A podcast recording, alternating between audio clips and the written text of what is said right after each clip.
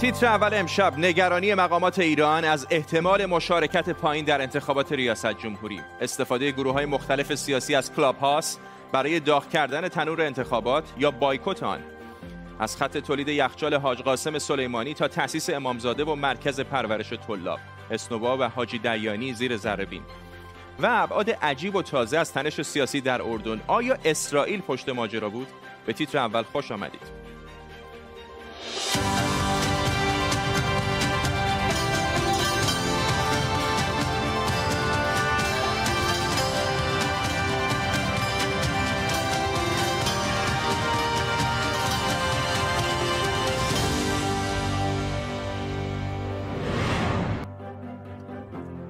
سلام به شما. علی ربیعی سخنگوی دولت گفته حکومت نگران پیامدهای مشارکت پایین رای‌دهنده‌ها در انتخابات ریاست جمهوریه. او گفته مشارکت پایین در انتخابات موجب عدم کنترل کشور و تشدید فشار خارجی‌ها میشه. ربیعی گفته اگر نرخ مشارکت زیر 70% باشه، دولتی که سر کار میاد سرمایه اجتماعی نداره. در آستانه انتخابات حالا شبکه اجتماعی جدید کلاب هاوس ناگهان به ابزاری مهم برای گروه‌های مختلف سیاسی شده. برنامه‌ای که هنوز در ایران فیلتر نیست. آیا این ابزار جدید به باز شدن فضا کمک میکنه یا اتاق پژواکی میشه برای انتشار پروپاگاندا؟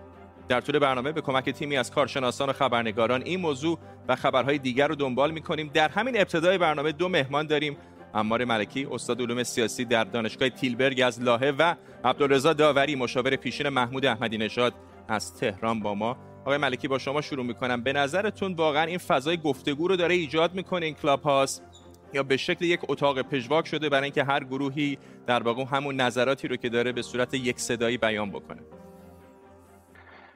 در نظر بگیریم که کلاب هاوس یک شبکه بسیار خاصی است برای یک طبقه مشخصی در ایران. نکنید بعد در درجه اول کسانی هستن که بتونن آیفون داشته باشن، در اصل محصولات اون رو داشته باشن، و اونایی هم که با اندروید میان با هزار دردسر دارن. و در نظر بگیرید که در اصل یک مجموعه ای میشه گفت محدود از طبقه متوسط اون تو هستند، و به همین دلیل هم هستش که مجموعه اصلاح طلبان احساس میکنن که دست بالا رو دارن، دو مقدار به نوعی احساس اعتماد به نفس کردن. ولی واقعیتش اینه که بخش بزرگی از جامعه که تعداد از طبقات محرومتر هستند، طبقاتی که امروز میدونیم در اصل به لحاظ اقتصادی اکثریت جامعه رو تشکیل میدن، به این در این فضا وجود حضور ندارند و اتفاقا اونها هستند که طبق نظرسنجی‌های مستقلی که انجام شده بیشترین گرایش به عدم شرکت در انتخابات رو دارن. یعنی این طبقه متوسطی که بخشش مردد هستند شاید یک مجموعه 5 تا 10% هستند که بتونه به نوعی یه مقدار این وضعیت انتخابات بالا ببره. درصد می‌بینیم نتایج نظرسنجی مستقل نشون میده همونجوری که نگرانی‌های اونها هستش که در حدود 25% بیشتر فعلا فضای مشارکتی در ایران وجود نداره. آقای داوری، عدم مشارکت چیزی هستش که خود دولت هم رسما از اون ابراز نگرانی کرده. به هر حال این دلسردی نسبت به صندوق‌های رای چیز جدیدی نیست و به نظر میاد که الان پررنگ‌تر از همیشه هست. آیا این کلاب هاوس به شکلی یک هدیه از آسمان بود برای هم اصلاح طلبان، هم اصولگران، هم همه اون کسانی که میخوان در واقع این تنور انتخابات رو داغ‌تر بکنن؟ من سلام عرض میکنم جناب فرزاد خدمت شما و خدمت آقای ملکی و بینندگان محترم برنامه تیتر اول. ببینید، اولا من این پیش‌فرض رو که مشارکت در انتخابات 1400 پایین هست، این رو برای دلایلی که حالا در ادامه فرصت شد بهش میپردازم، اعتقادی بهش ندارم و معتقدم که کف نرخ مشارکت در انتخابات آتی بالای 50%ه که حالا دلایلم رو عرض میکنم. منتها چون راجع به کلاب هاوس پرسیدید، من این مدتی که خودم تا حدی حضور داشتم در محیط کلاب هاوس و در مسیر گفتگوها تا حدی مشارکت داشتم، رصد و پایش میکردم گفتگوها رو، به نظر میرسه که کلاب هاوس به ابزاری داره تبدیل میشه تا جریانهای رادیکال رو در هر دو سوی سیاست ایران، یعنی به نوعی رادیکال های درون ساختار و رادیکال های بیرون ساختار، به نظر میرسه که رادیکالیزم به نوعی در کلاب هاوس بین گروه های مرجع داره به حاشیه میره و در این بین گروه هایی که فاصله دارن با گفتارهای رادیکال، اینها دارن برجسته میشن در میان گروه های مرجع. آقای ملکی شما همچین اعتقادی دارید؟ یعنی با تمام عیب و ایراداتی که داره، مثلا چند روز پیش همین آقای ظریف وزیر خارجه ایران یک اتاقی داشت و داشت صحبت میکرد، خب خیلی راه ندادن خبرنگاران فارسی زبان خارج از کشور، یک عده محدودی رو راه دادن. آیا به نظر شما تبدیل میشه به یک اهرم پروپاگاندا و فقط اون چیزی رو که میخوان منتشر خواهند کرد، یا بالاخره در بین همین صداها، در بین همین اتاقها، این مونولوگ آرام آرام ممکنه به دست کم حدودی از دیالوگ تبدیل بشه؟ بله، کلاپاس همون شکل سنتی که درصد این دوستان اصلاح طلب و حالا اصولگرا، این جریانات درون حکومت بهش عادت داشتن رو به نوعی در فضای مجازی ایجاد کرده. شما نگاه کنید قبلا اینها استادیوم سالن میگرفتن، میرفتن اونجا سخنرانی میکردن، حالا 5 نفر 4 نفر و بعدش هم یه 10 نفر هم گلچین شده میومدن سوالاتی میکردن و اینها. حالا همون فضا رو در اصل شکل مجازی دارن و همین که میفرمایید خیلی ها رو راه نمیدن، اساسا پروتکل‌های خود جمهوری اسلامی رو اونجا دارن و هیچ فرقی نکرده از اون منظر. ولی نکته‌ای که هستش اینه که میگم به نظر میرسه این بحثی که حالا آقای داوری هم میفرمایند که رادیکال‌های اینور و اونور گویا که مثلا طیف آقای احمدی نژاد جدیداً شدن غالباً میانه روهای انتخابات 1400 میخوان باشند، بحث این نیست. بحثی هم که دائم تکرار میکنن، اتفاقا تنها چیزی که ظاهرا این دفعه تمامی این گروه های درون حکومت باش توافق دارند این تاکید کردن بر مشارکت بالای 50% است. یعنی یک پروپاگاندایی که همه انقدر بگویند که بعدا اگر نیاز شدش که این رو اعلام بکنیم با هر گرایش که هستیم، درصد اینجا مسئله حفظ نظام، مسئله اون آبروی نظام هستش و این 50% رو بگیم. هیچ شواهدی وجود نداره. قبل از انتخابات اسفند 98 هم نظرسنجی‌های خود حکومت اعلام کرده بود که 65% شرکت میکنن که مجبور شدن حتی 42% رو اعلام بکنن که میدونیم اون هم رقم واقعی نبود و باز بوده 25% تا 30% بود. درصد این فضا بیشتر فضاییه که هر جوری میتونن این رو به نوعی به مردم بقبولونن که ما مشارکت فرصت ما کم هست. چون آقای داوری اشاره کرد به اینکه گمان میکنه درصد مشارکت بالای 50% هست، به هر حال امکانات فنی برای کسی وجود نداره در ایران که آمارگیری دقیق و درستی بتونه انجام بده، ولی از ظواهر هم به نظر میاد که بالاخره بخش قابل توجهی از جامعه دلسرد هستن دیگه. چرا همچین تصوری شما دارید که مشارکت بالا خواهد بود؟ آقای داوری شما باید جواب بدید. متاسفانه ارتباطمون با آقای داوری به نظر میاد که دچار مشکل هست. بله آقای داوری اگر صدای من رو میشنوید، پرسیدم که به چه دلیل فکر میکنید مشارکت بالا خواهد بود. خب نداریم آقای داوری رو. آقای ملکی تو 30 ثانیه شما میتونید پاسخ بدید. بله من گفتم این فضا وجود نداره. واقعیتش که 50% میگم یک پروپاگاندا هستش. تمامی شواهدی که نشون میده اولش 25% 30% هست و اساسا اینم بگم اگر بالای 50% بود مطمئن باشید آقایون انقدر نگران نبودن. اینکه شما در اتاق‌های کلاب هاوس، در اتاق‌هایی که در مورد تحریم صحبت میشه، سران اصلاح طلب حتی شرکت میکنن به دلیل اینکه میدونن فضای انتخابات سرد است. وگرنه در سالهای قبل اگه یادتون باشه در این مواقع معمولا اینها خودشون اتاق داشتن و کاندیداهاشون بود و خیلی احساس اعتماد به نفس میکردن. این فضا اصلا براشون وجود نداره امسال. ممنونم از شما آقای ملکی و عذرخواهی میکنم که آقای داوری رو ارتباطمون رو باش از دست دادیم. سپاسگزارم از هر دوی شما آقایون. میخوایم برندی رو زیر ذره بین ببریم که نه تنها در کار واردات و مونتاژ لوازم خانگیه، بلکه حوزه علمیه داره، امامزاده تأسیس کرده و همین اواخر خط تولید یخچال قاسم سلیمانی رو راه انداخته. امشب برند لوازم خانگی اسنوا رو زیر ذره بین میبریم.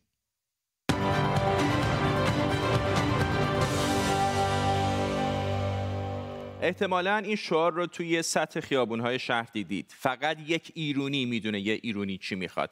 این شعار لوازم خانگی اسنواست. اگر برنامه خندوانه با جناب خان و رامبد جوان رو دیده باشید، باید بگم لوازم خانگی اسنوا اتفاقاً حامی برنامه خندوانه هم شد و همین بود که رامبد جوان براش تبلیغ کرد.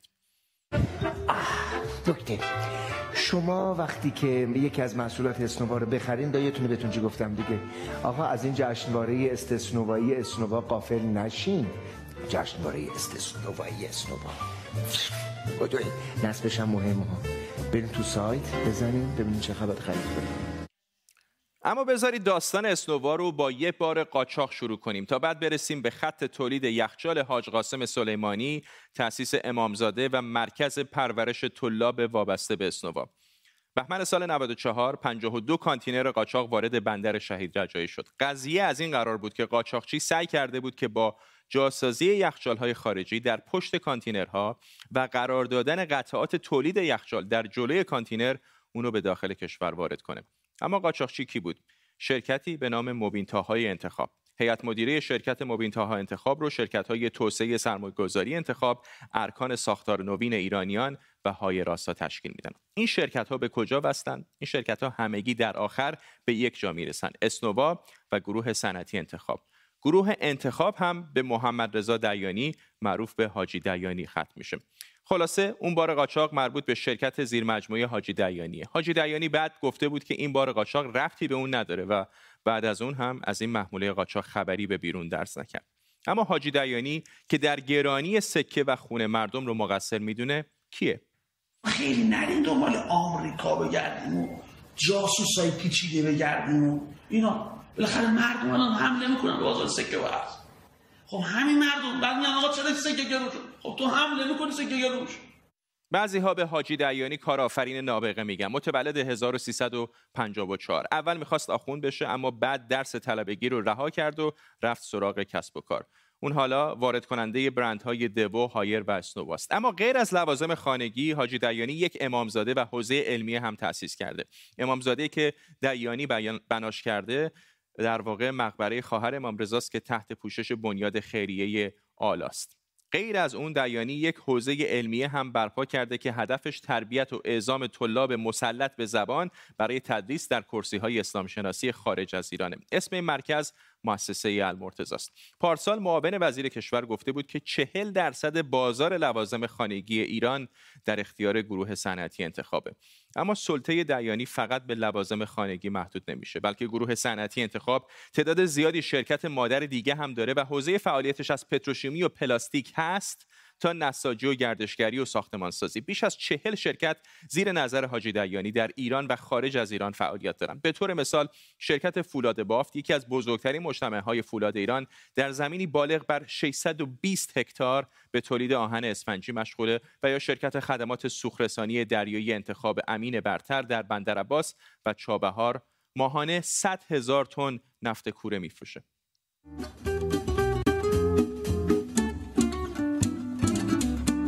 عصر جمعتون غروب جمعه خوب اوقات هر مشکلی یه راه حل داره، فقط باید راهش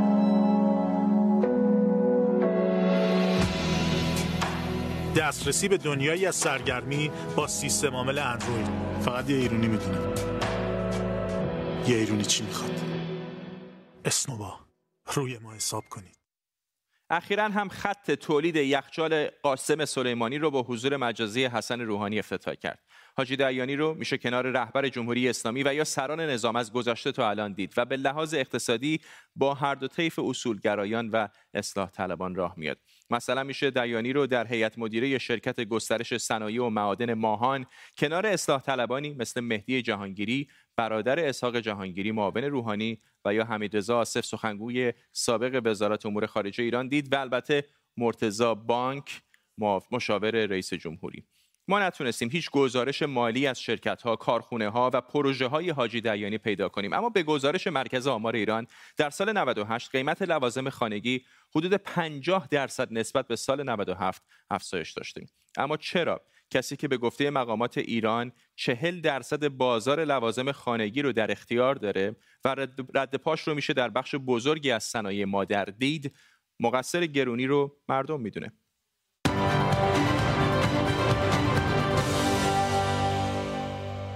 خب بریم به اردن. دولت این کشور ادعا کرده روی شاپوشنیک، تاجر اسرائیلی که قصد کمک به حمزه بن حسین ولیعهد سابق اردن رو داشته، از عوامل سابق موساده. این تاجر اسرائیلی اما هر گونه ارتباط با سرویس‌های اطلاعاتی اسرائیل رو رد کرده و گفته که فقط دوست شاهزاده حمزه است و قصد داشته با هواپیمای شخصی همسر و فرزندان حمزه رو به اروپا بفرسته. شنبه ولیعهد سابق اردن و 20 نفر دیگه به اتهام‌های مختلف امنیتی بازداشت شدند. بابک اسحاقی همکارم از اورشلیم با ماست. بابک، شرایط پیچیده‌ای هست. اردن یکی از معدود کشورهای عربی است که روابط دیپلماتیک داره با اسرائیل و الان یک نام اسرائیلی به این پرونده تنش سیاسی در اردن اضافه شده. واکنش مقامات اسرائیلی چه بوده؟ باید بگم که رسانه‌های اسرائیلی تقریبا تماما به بررسی این موضوع پرداختن. باید بدونیم که این وضعیت در اردن برای اسرائیل بسیار بسیار با اهمیت و نه تنها با دقت مسئولین اسرائیل بلکه با نگرانی دنبال می‌کنند، زیرا ثبات اردن برای اسرائیل بسیار مهم هست.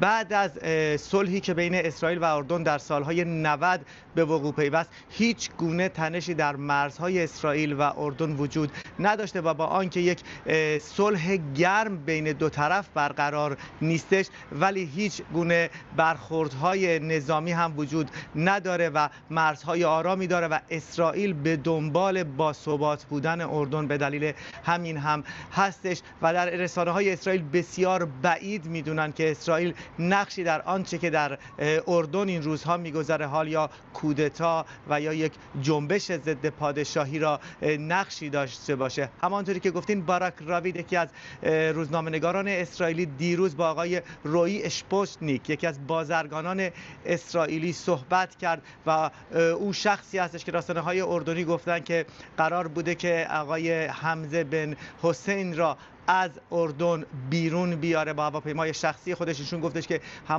یک دوستی شخصی با حمزه داره و وقتی که دیده که او در خطر هست به او و خانوادهش پیشنهاد کرد که با هواپیمای شخصی او را بیرون بیارن. در هر صورت وضعیت پیچیده‌ای که در اردن به وجود اومده، اسرائیل تلاش میکنه که به هر صورت خودش را از اون دور نگه داره و وارد مسائل سیاسی در داخل اردن نشه. در مقابل هم مقامات اردنی دیروز پیام‌هایی برای اسرائیل فرستادن که اردن کشوری باثبات هستش، سیاست باثبات هست و من فکر می‌کنم صدای ما رو نمی‌شنوید، مجبورم قطعت بکنم چون فرصت ما محدود هست. این با عرض پوزش از همکارم بابک اسحاقی در اورشلیم ارتباطمون، صدای منو یعنی نمی‌شنید ولی فرصت ما محدود هست. ولی حرف از اردن شد، بیا یه نگاهی به تاریخ معاصر و وضعیت این کشور بندازیم. اینجا پشت سر من نقشه اردن، سرزمینی که بیش از 7 هست پادشاهی اردن هاشمی خونده میشه و خاندان سلطنتیش ادعا میکنن که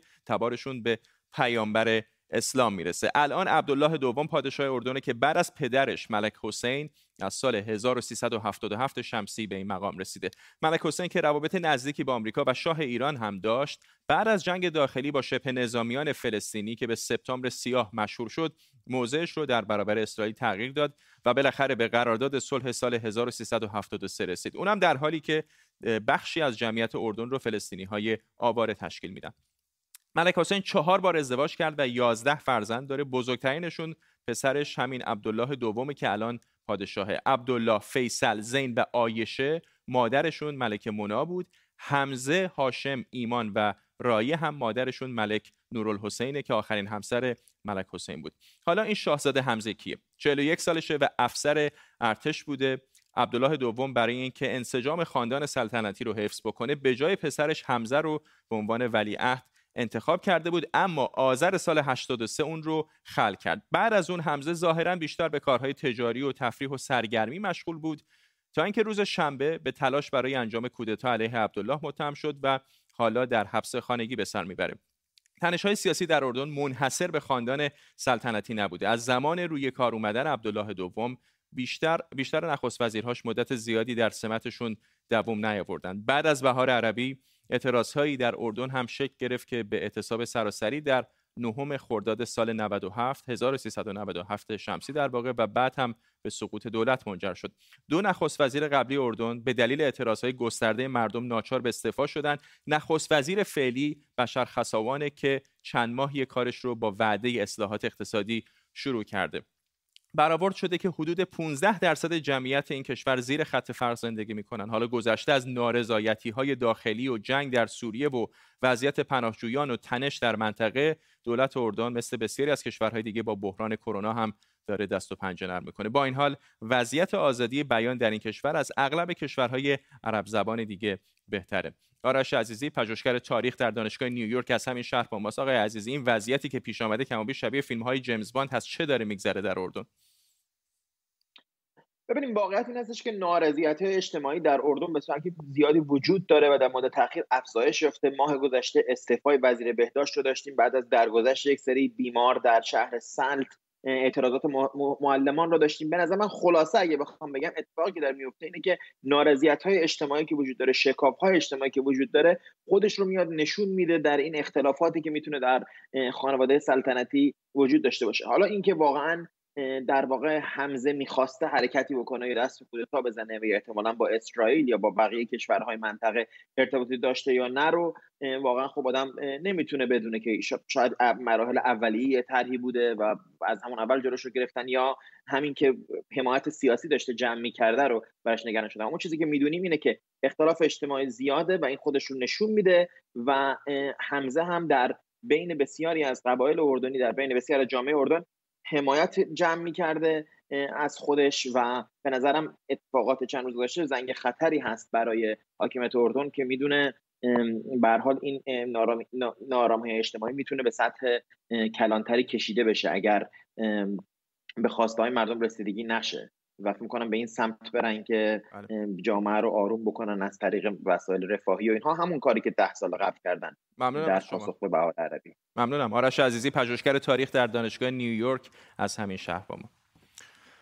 پلیس فرانسه 4 زن و 1 فرد کمتر از سن قانونی رو به اتهام تدارک و آمادگی برای انجام حمله‌ای که تروریستی عنوان شده بازداشت کرده. زنان بازداشت شده از اعضای یک خانواده‌اند و گفته شده عقاید اسلامگرایانه داشتند. پلیس فرانسه گفته این اقدام بخشی از تحقیق بر روی یک حمله تروریستی احتمالی در شهر مونپلیه در جنوب این کشور بوده.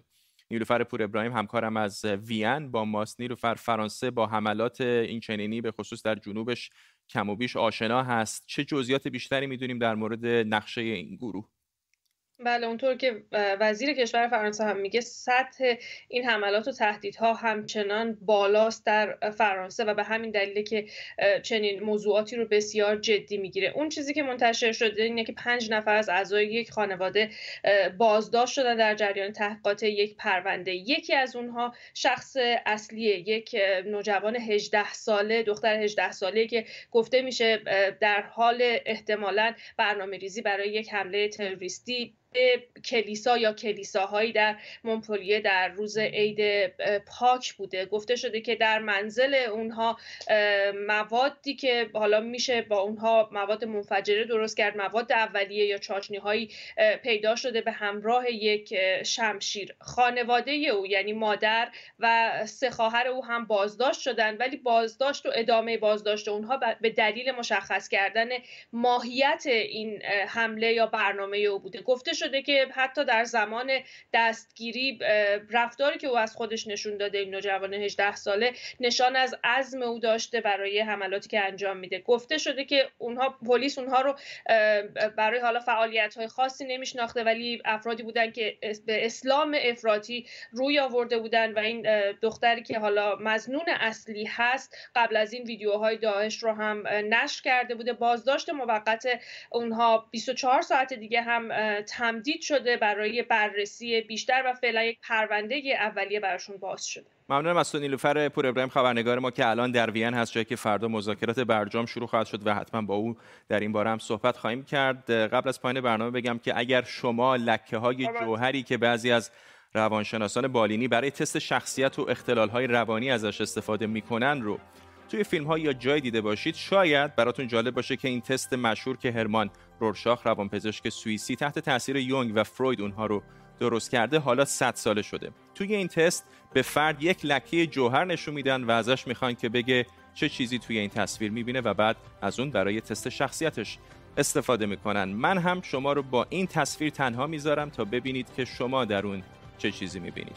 تا فردا و تیتر اولی دیگر، بدرود.